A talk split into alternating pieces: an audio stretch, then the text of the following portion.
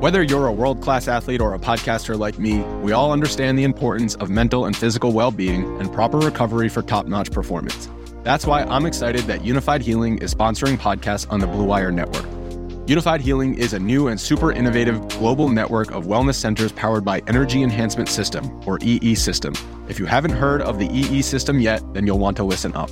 This technology promotes wellness, deep relaxation, purification, and rejuvenation. Wherever you are across the globe, access to a center is easy and affordable. Interested in experiencing the EE System technology for yourself? Go to unifydhealing.com slash bluewire to learn more and find a center near you.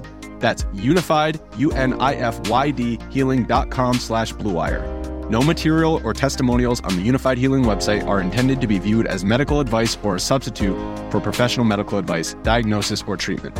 Always seek the advice of your physician or other qualified healthcare provider with any questions you may have regarding a medical condition or treatment and before undertaking a new healthcare regimen, including EE system. The Big Bets on Campus podcast. Podcast. Podcast. All right, here we go.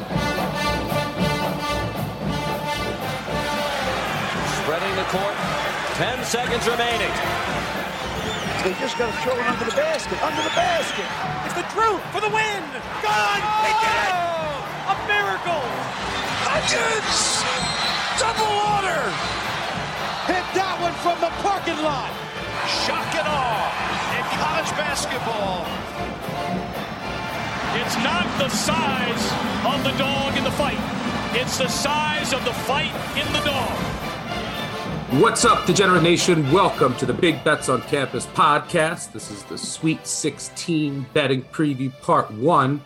I'm Stuckey, and joining me to preview Thursday's card are the gentlemen from the three man weave Matt Cox, Ky McKeon, and Jim Root. Gentlemen, have you uh, fully recovered from your Vegas weekend for the first two rounds? I'd, I'd say I'm close. I wouldn't say my voice is at 100%, but you know, it's it's kind of more of the the dulcet tones. It's a little bit raspy. It's it's it's good. Maybe it makes for a better radio voice, to be quite honest. Matt, you at least just got back to Chicago. Yeah, I mean, I think I need some more uh, tenor in my voice. So I'm actually glad that the raspiness is is sort of permeating into this week. Um, Ky, how are you feeling, big dog? I'm fully back bodily, but my voice is also struggling, Stuckey. Um, hopefully, we can get through the whole podcast with you, though. Well, four games, so we shouldn't be that long, but we're going to go into all four and we'll go in chronological order. Without further ado, let's just jump right into it. The first game on Thursday on CBS, 709 Eastern, Arkansas, the four seed against Gonzaga, the one seed chalk held here. Gonzaga, eight and a half, nine, starting to creep up, nine and a half point favorite. Over under sitting at a pretty high 155. The interesting thing coming into this is that I think, you know, Arkansas barely escaped two double digit seeds. Didn't look that convincing doing so. And you might say, look, Gonzaga wasn't the strongest performance from a one, but in my opinion, Gonzaga got shafted. Like they played a 14 as a 16 seed, and then obviously used like a late 21 nothing run. Thankfully, Georgia State held on for the cover. And then they played a Memphis team that you could argue is a top 10 team in the country right now and playing like it with top 10 talent. So really, like they they weren't they didn't have a true path of, of a number one seed. So Gonzaga's here, nine, nine and a half point favorite. I think that in order for Arkansas to have a shot here, because there's a, there's a couple things I just don't like from a matchup perspective. They need the good JD Notae. They need him to go for like 28 or 30, and he's been silent of late.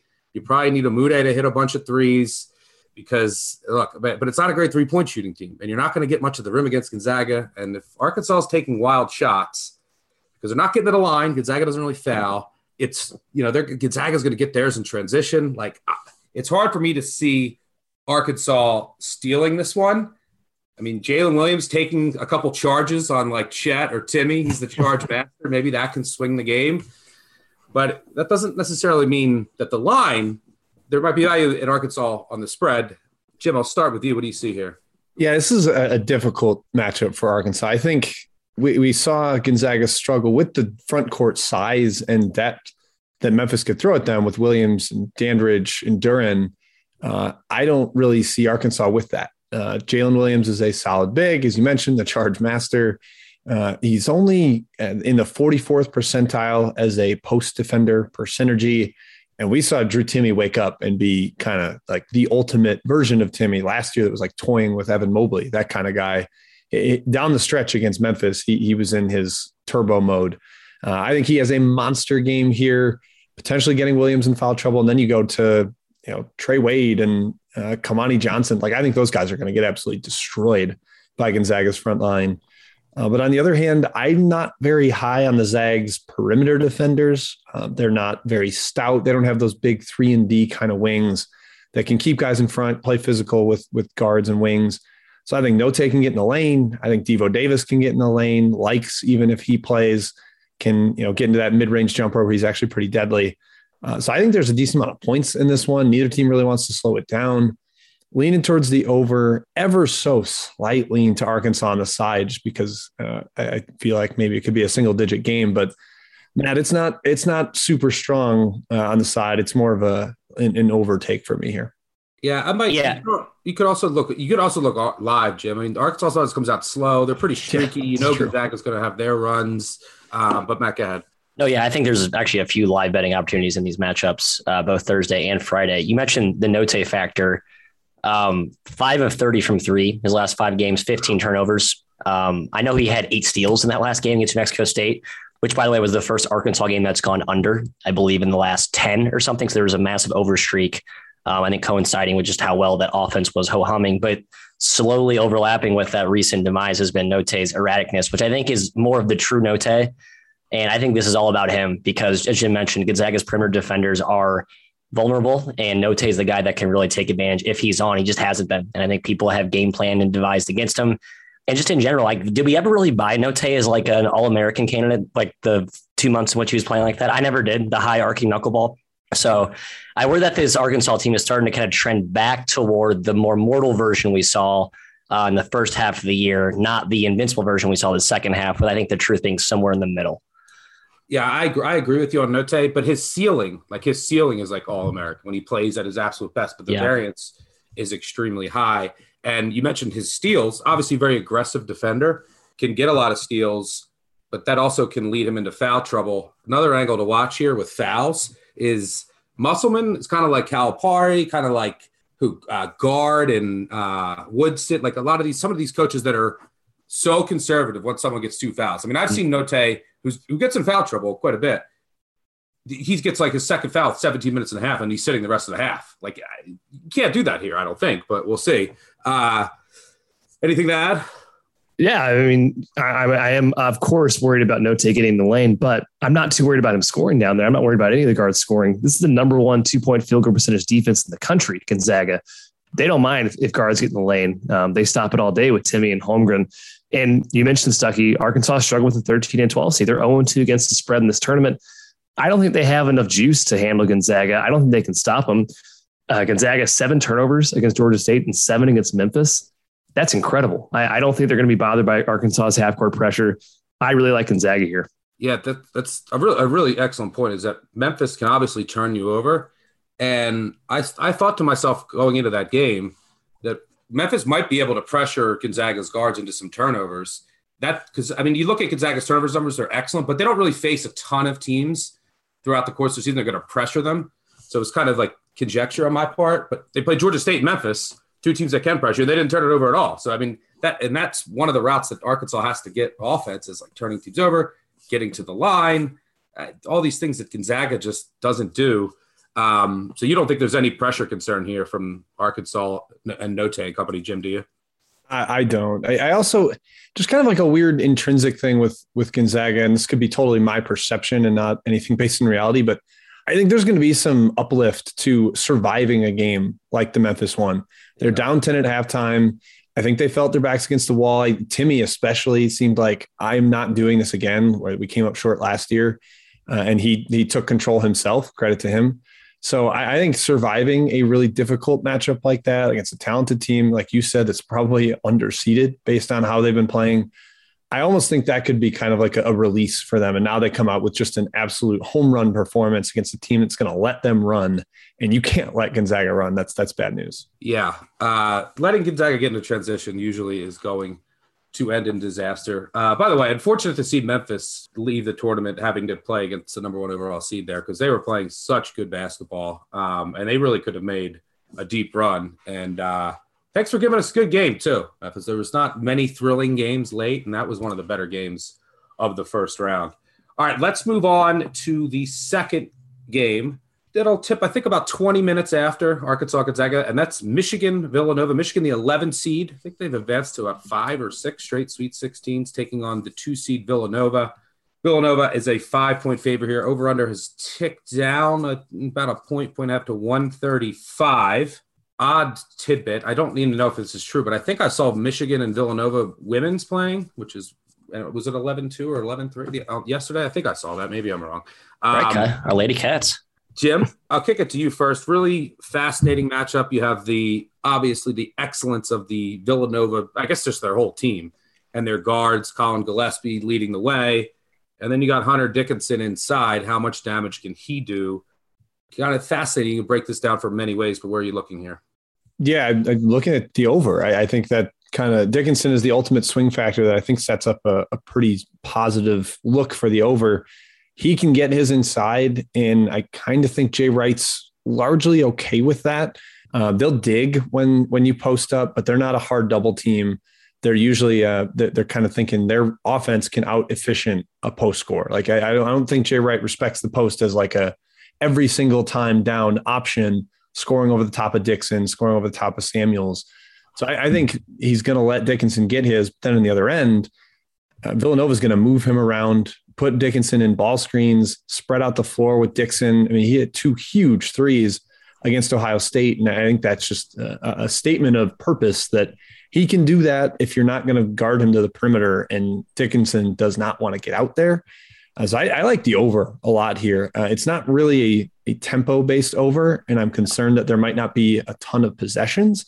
But I think efficiency is going to be really high because both teams have clear routes to scoring against the other defense here yeah, obviously both teams uh, here, especially Villanova, but don't want to play particularly fast. But yeah, if the efficiency's there, could sneak over here. Something else to keep in mind: if you are laying the points with Villanova and it's close late, and you think that Nova's just a tad bit better, there's no better team you want in your back pocket to cover four to five points if you're going to lay it than Villanova, who never misses free throws almost always, but especially in the last two minutes of a game. Um, they have guards that are like 90%, and they're just gonna if they're up three, they're gonna go make two, go up five. Team is three, they're gonna go up seven, so three, all of a sudden it's nine. So you have that working for you if you are thinking about backing Villanova. Kyle, go to you. Any thoughts here? Yeah, I'm kind of nervous about fading Michigan here because you mentioned they have been to a lot of Sweet 16s lately, and I don't think Juwan Howard has ever not been to the Elite Eight as a player or a coach. Um, so he has presence of getting to the next round it feels a bit short if I'm looking at it from a pure, okay, Villanova, Michigan perspective and not the randomness of the tournament. Uh, Michigan's defense, not great. We saw Nova slice up Ohio State pretty easily, 1.2 points per possession in that game. And Villanova's wings, their size, their switchability, that could be a big issue for Brooks Collins Jones, all around six foot, six one. It does feel a bit low here, but I'm leaning towards Michigan uh, and, and that plus five with Juwan Howard on the sidelines. Matt, I'll throw it to you for your thoughts. And then also let me know if have you changed any of your and I'll get the other thoughts of the other guys too on this. Have you changed any of your thoughts on this conferences as a whole after the first weekend? Like we saw the ace, it's like all of a sudden, okay, maybe the ACC um, wasn't as bad as we thought. Now again, we're talking in small sample sizes, so you have to just take a, a leap of faith sometimes in these. You know, the Big Twelve showed itself pretty well. Then you had the Big Ten struggle. The SEC top teams had some struggles. So, d- does that weigh into anything that you're looking at this week? No, I, I like to shun the conference narratives, and maybe that's short sighted given now we've seen two straight years of Big Ten underachievement. I think your point, Stuckey, about the Big 12 um, being a good bet on conference because of the similarities of the defenses they see within that league, just the gauntlet of defensive squads that you have to go through. You get out of that, and I think you see offenses open up almost like a brush of a breath of fresh air. Uh, that's the one I really buy into is the Big 12 thing. Um, but I guess for this game, obviously not relevant. Jim mentioned the over. I also like the over too. The more I've looked at it, though, I, am starting to. Cons- I'm concerned that I didn't really look at the how much Nova's really slowed the pace down the last four or five games. Like they always play methodical, obviously, but just like they have no interest in even attacking um, a, a, moderate to minor advantage in transition. Uh, last, I think, set, or six or seven games, only one's gone over 66 possessions. Uh, they're four and one of the under in their last five. Yeah, on the other side of the coin, Michigan, they're playing Frankie Collins a lot more. You know, DeVante' Jones had that concussion. He comes back, he starts. He only played 12 minutes last game, though. Collins got the bulk of those minutes. I think he's he regarded got, as the best. He got concussed again, Matt. And concussed got, again. That's right. Okay, yeah, yeah. Um, but I think Collins has really, I think, proven he's worthy of that spot. His his defense and while his offense is still kind of a work in progress, you can see the upside there. Um, so I think those are some concerns, I guess, if you're looking to back the over. I mean, all of these uh, totals um, for Thursday have really stayed pretty stagnant. So I think the, you know, both sides of the market are staying up. The over is pretty sharp, 135, 135 and a half in a few shops. Uh, again, though, I think the trump card is that this does play to a pretty highly efficient game. And I, I do still lean the over. Yeah, I would be concerned uh, about a couple of things here with Michigan's defense. I mentioned this with Nova. I thought a potential matchup with Tennessee, we could see this, and I have the same concerns. The Nova guards backing them down in the post with the inverted offense. And then yep. Villanova, both these teams run a lot of pick and roll. Villanova runs at a top 15 rate in the country, obviously elite at executing in that sense. They're in the 97th percentile per synergy. Michigan's perimeter defense has struggled in that aspect, and they are just in the seventh percentile nationally against ball handlers and pick and roll. And on the flip side, Villanova is a lot better defending pick and roll action. So those two things concern me a bit. So I would have a slight lead to Villanova. Um, I'd like to get maybe a, a, little better number live. But again, like if they're up three to four, it's so easy for them to extend at the line. Um, having said that, that means like Gillespie's going to miss two free throws to cover. I apologize in advance to anyone back in Nova. And by the way, going back to what you mentioned about the Big 12 narrative, that's going to lead into our next game something that really strengthened my thoughts on it, but I'm probably going to go against it because I like Miami just on the matchup. Iowa State, who's in the Sweet 16, I didn't think, I, you know, I mean, granted, they played Wisconsin if their Hepburn got hurt. They played a, a LSU team that was just a mess. But Iowa State, like, remember they're at, but remember before conference play, like they couldn't lose. They were beating everybody. And then, you know, then they obviously hit a wall in the Big 12. But if you just isolate their non conference results, it's uh, night and day. Uh, but let's get into the next game, the first of the late games and we're going to talk Big 12 team, a three seed Texas Tech chalk out here, got taking on Duke, the two seed. Both teams survived late, survived scares. Duke against Michigan State, Texas Tech against Notre Dame. Texas Tech one point favorite here, over under 137. Uh, I'm going to throw this to Ky to start us off and get the discussion going. What are you seeing here with uh, Duke, Texas Tech? really fascinating matchup. I'm seeing Texas Tech with the number one defense in the country. And, and I've watched this team play several times in the tournament. They're just so intimidating. And Duke, we've heard the narratives before about Coach K's, let's say, offensive game planning ability, but it's mostly Duke can just go out and out talent and out athlete teams when they're on the floor. I don't think you can do that against Texas Tech. They're too disciplined. They're way too good defending in, in the paint. Um, so I think Duke really struggles here on the offensive end. I think Mark Adams is a better coach than Coach K. I kind of trust him more in this matchup. Uh, Texas Tech has its own issues offensively, um, but I'm going with the superior defensive team, the, the superior coach team here, in taking Texas Tech. Matt, did you agree? Yeah, I've watched Duke plenty this year. I, I, know what their issues are. They they drive the ball relentlessly into gaps, and if you can't defend that, you, you have a tough time stopping them. Um, but Texas Tech is the best gap protecting defense in the country, bar none. That's what that's what Mr. Adams does. That's his whole DNA. That's how that's how he's designed that defense. Now Duke can make shots over the top. We've seen them do that at times too. That's just a less reliable, um, a, a less stable path to points. And just given the sheer apathy in which Coach K is game planned against these types of matchups this season, I think he's just relied on the talent to to overcome. Does not give me the warm and fuzzies against a Texas Tech team that looks awesome right now. And I know they came back down to earth a little bit offensively against Notre Dame, um, but Duke's defense can be shredded in pick and roll action. I think Notre Dame's a more uh, cohesive defensive structure that forced Texas Tech to get tougher shots. I think Duke, while though they have the propensity to be a great defensive team when they're locked in and engaged, they also have some structural flaws that again, I expect Mark Adams with four or five days to prep to exploit. So um, I think the price is a little bit shaded too much in Tech's direction. I think uh, Duke should be favored by a point, but the matchup angles are too strong. I'm, I'm leaning Tech here pretty hard.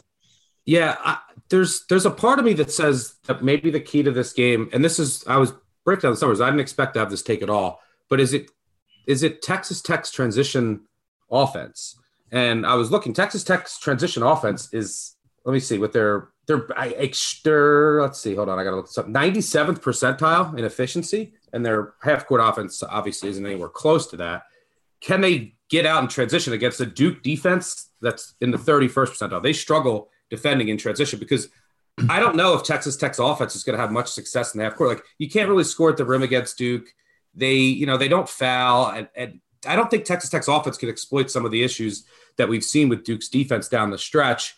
So this and Duke obviously is great in transition offensively, where their athletes shine, but Texas Tech's great transition defense. They also are good on the offensive glass. So I don't know how many opportunities Duke's going to have. So does it come down to just okay? Is Duke making their outside shots? And they have the outside shooters. that's how you have to beat this Texas Tech defense, right? They give up the 15th most three attempts in the country. You have to just beat this no middle-ish defense from over the top. But if you're not making those shots, are there long rebounds? And is that where Texas Tech actually finds some offense? But you know, part of me thinks that Duke has the just they have the individual talent to make enough plays in a game that I think is going to be ugly. Uh, I love the under here. It's probably my favorite bet tomorrow. I just don't think the Texas Tech's offense, which can't really shoot, don't see them getting a lot at the rim. And I think Duke's athletes can defend them here individually. Uh, so, you know, maybe if Texas Tech's getting out and, and running a little bit, that would not be great for the under. Maybe that's their best path to offense. But I think this is going to be a close one. And maybe it's like there was a game, uh, if these two teams played each other two years ago and on a neutral. Duke won 69 58. Tech, I, did, I think, didn't score, didn't hit a shot in the last eight minutes, ended 69 58. They scored it like both at like 0.8 points per possession. I wouldn't be shocked if we see something similar here. Jim, curious to get your thoughts. Yeah, that's that's kind of the way I'm leaning to uh, with, with, with the under, but I'm with Ky. I like Texas Tech. Uh, there's two big numbers that I think are huge for this matchup. Uh, Texas Tech has played 24 unique opponents this year. Uh, obviously, a couple teams twice in Big 12 play, but of those 24, 17 have their lowest points in the paint total against Texas Tech. I mean, that's just that's what they do. Like Matt said, they keep you out of gaps. Uh, they they will double the post if they have somebody they think uh, can really score in there. They keep you outside, force you to shoot over the top. They're big positionally. Every guy is strong up and down the lineup, um, so it's tough team to drive on. And then the other number, uh, we talked about Duke's defensive struggles. I don't know if it's as eh, documented how, how pathetic it's been for them recently. Since March 1st, Duke's played seven games. You filter Bart Torvik for since March 1st, their defense is 191st in the country. Like they haven't stopped anybody, including Syracuse without Buddy Boeheim. Like Fullerton's the only team they held below one point per possession, and it was not that far below. Uh, I think Texas Tech will find some route to points here, mostly just because Duke has lapses mentally. They, they just lose focus sometimes. And I, I think they can beat them with cuts and, and some uh, precision type offense. But yeah, I, I like Texas Tech. I, I, I, agree with the under, uh, but I'll be I'll be on Texas Tech minus one. Uh, I, I just don't think this Duke team has it right now. Man, you watch Duke a lot, maybe as much as anyone. Is that all it is on defense? Is it is it a scheme issue? Is it just we're young and we're missing assignments off ball and the communication is just off? Does it come down to coaching? Now, is it fixable to make a, a, a run at a national title here, or is that just going to be their downfall, as we've been saying for the past month? Yeah, I think the stats that Jim brings up are relevant in that um, there are real structural issues. Like just they, they can't really defend pick and roll. It sometimes they get lost um, on the help side. Like when the ball gets reversed, like the, the guy rolling is usually left, and it leaves. You know, the teams can pull guys like Mark Williams away from the basket if they run smart um, you know, effective action on the perimeter. I think the key thing that that Jim's also brought up though in the past is Duke games are about Duke. So I think they have the ability to flip on the switch, um, and that you know you turn up the you know the pressure cooker to a we're all in on this game type of effort. Um, not that they weren't last game against uh, Michigan State, but I, I, do think that can negate some of the structural flaws, some of the mental lapses that we see. Um, but also Jeremy Roach too. I mean, I think he's been a key impetus on both ends of the floor.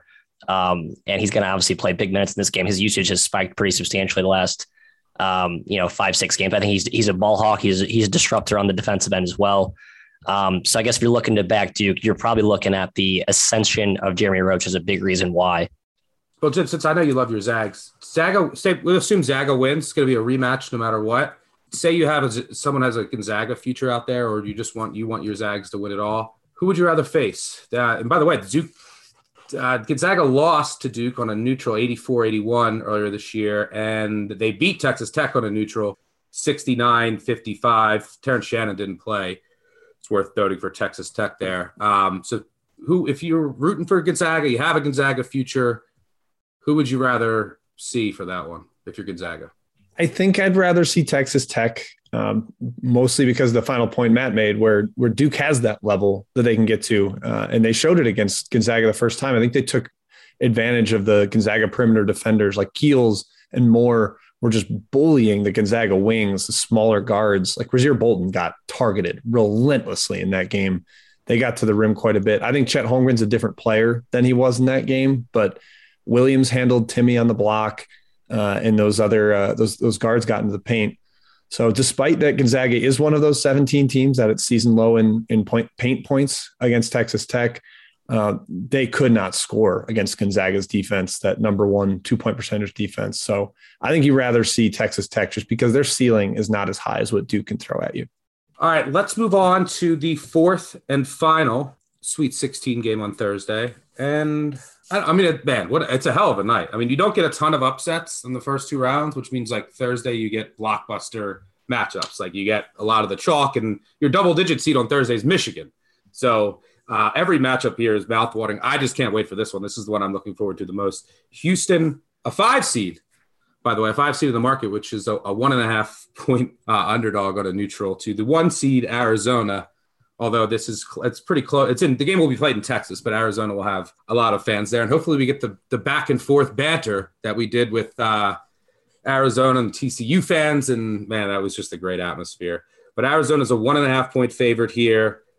Over under 145 and a half. Matt, I'll kick it to you to kick things off here. What are you seeing? I think Gonzaga and Arizona both. Um, obviously, they're they play very similar stylistically, given the the two coaches there. I just the spot in which they're both in. I think people will overreact or maybe overreacting to what they saw last round, where the case of Gonzaga, they just got faced off with a team that people don't realize was arguably a top 10 team with how well they've been playing in Memphis. And then TCU's been playing like a top 20 team in the past few weeks, just a juggernaut of a of a, a light bulb flick that that turned on with Jamie Dixon there. And I think they that was a good litmus test for them, a good pre-test to this physical Houston team. Um, you can argue they struggle in that matchup, and that's maybe a bad omen for what's to come here. I look at this more from a I'm wanting to back Arizona in a sort of a buy low spot, if that's possible at Arizona. Um, and that TCU game is sort of a good tune up for for what I think is a uh, a good spot to back the Cats here. Although I am worried. You look at some of the personnel issues, man. It's basically a two man team that beat TCU, so they're going to need other guys to step up. Way too inconsistent, um, or way too much inconsistency from the supporting cast. Still, I think minus one and a half is too cheap. I'm taking Arizona. Yeah, you could look at that from each side.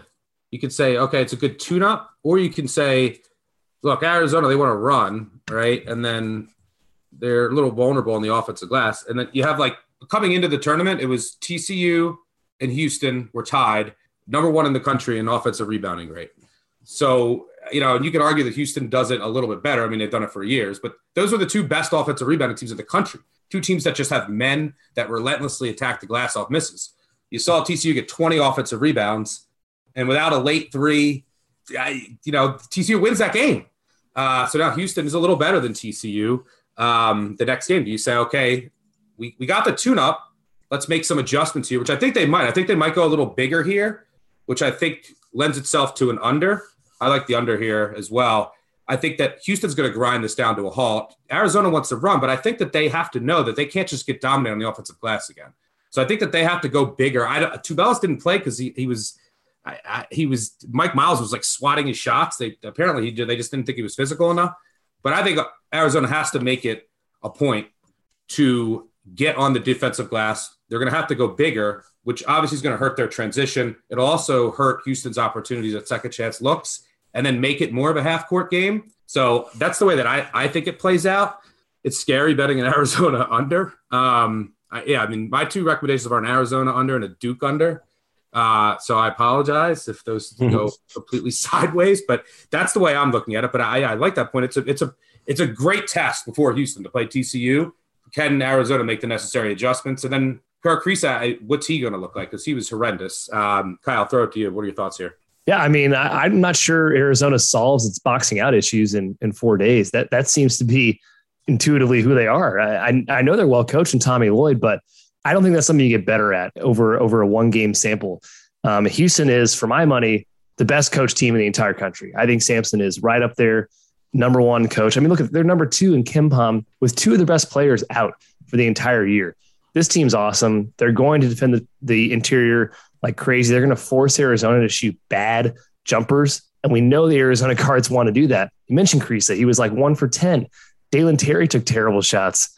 Um, I think Arizona does that quite a bit against Houston. They're not going to give an inch inside. You saw how how much they hounded Kofi Cockburn when he touched the ball. I think it's going to be the same story here. I think Houston's too disciplined, too well coached. I'm taking Houston. Jim, you on the same page? I'm I'm very torn. I think both these guys have stronger opinions one way or the other than I do. Uh, one thing that I think is beneficial for Arizona here, uh, Houston really tore apart Illinois in ball screens. They just put Kofi in ball screens. They went drop, and Jamal Shead hit jumper Shead. after jumper. But nuts. Yep, he was sensational at like the elbow jumper. Koloko is way more mobile. Uh, he can actually switch that screen if Arizona wants to. Obviously, that then leaves you with uh, a guard guarding a big man, and you're exposed in some of the the offensive rebounding situations. But uh, I am begging Tommy Lloyd to play more Ballo in this game. I, I, thought that was going small against TCU. I thought was a major oversight. I didn't agree with it at all. I thought that was when the big run happened for TCU late. The on-off numbers from that game speak very well to Ballo's impact. Yeah. Uh, the the one other surprising thing from the on-off on-off numbers so Arizona was way better with Kriisa on the floor. He was like plus 27. I don't know how that was possible. It didn't match up with the eye test at all, but uh, I think they just need a shooter, the threat of a shooter. I know he was one for 10, but when he's not out there, there's just nobody that the defense is going to respect. And he's got four more days to get healthier. Uh, I, I, the defensive issues, uh, he, he's got to figure that out. He's got to be a little more explosive, but I think he'll make a few more shots in this one.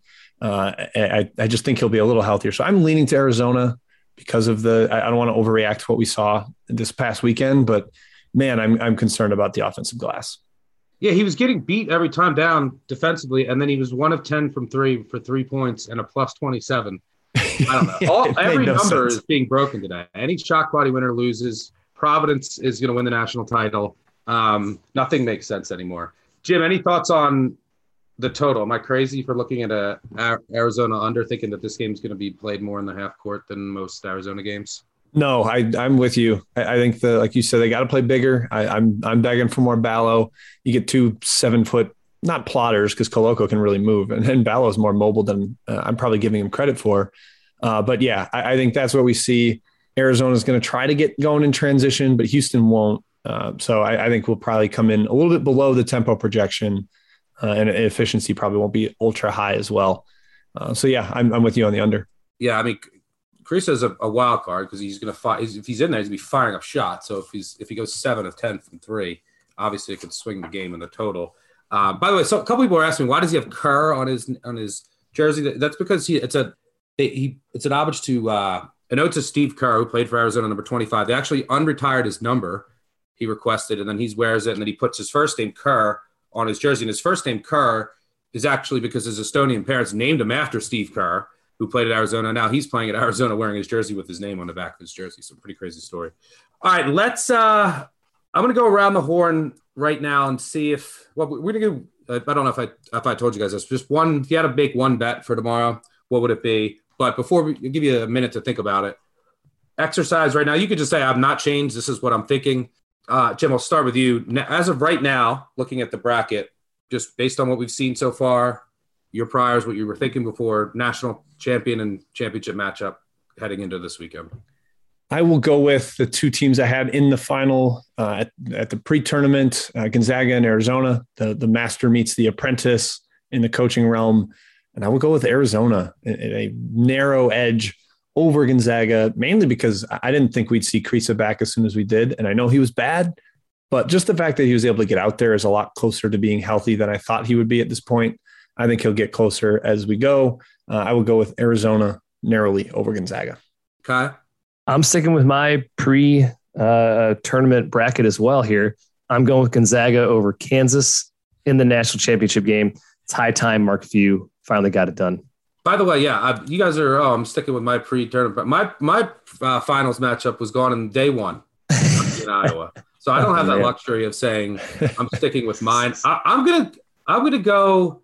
Man, there's something that tells me we're gonna get a a, a Duke run. Um, but I'm gonna go Gonzaga, and I'm gonna go with you. Uh, I'm gonna go with Kansas. I mean, they got they have Providence here. I think it's gonna give them a game, but then you know they got winner of Iowa State, Miami, Arizona.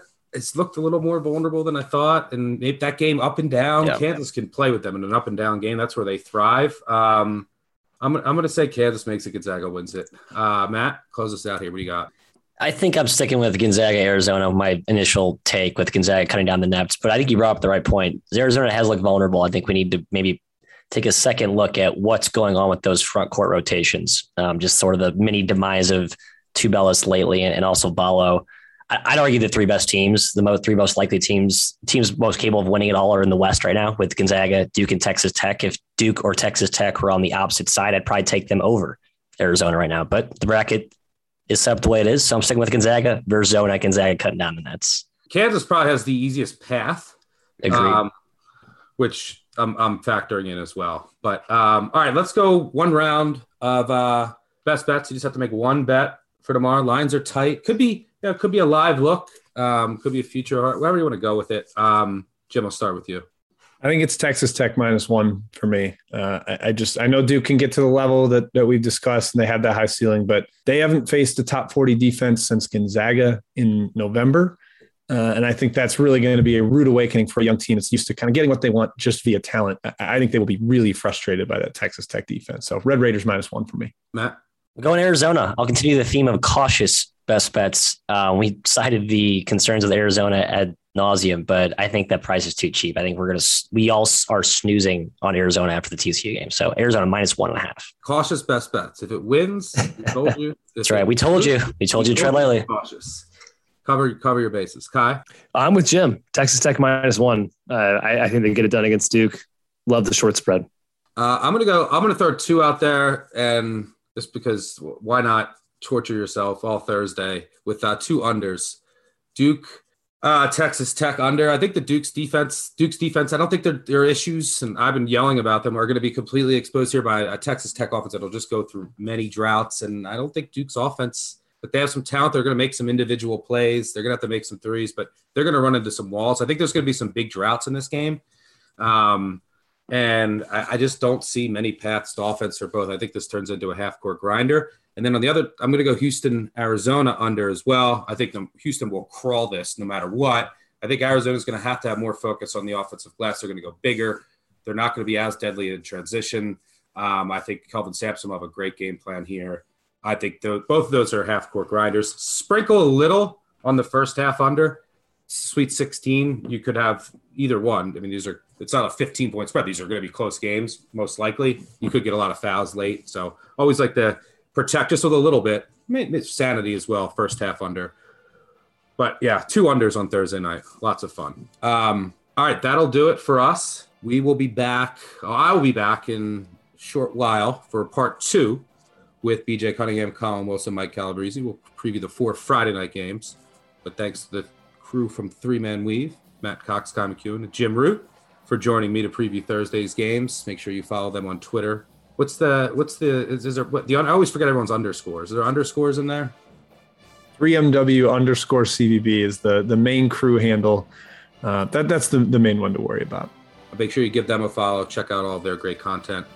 And as always, make sure you download the Orbiting Action Network app. Big Bets on Campus, wherever you listen to your podcast. Thanks for listening. Good luck with your wagers. Enjoy the rest of the madness. And let's get some buzzer beaters. Catch y'all later. Cheers.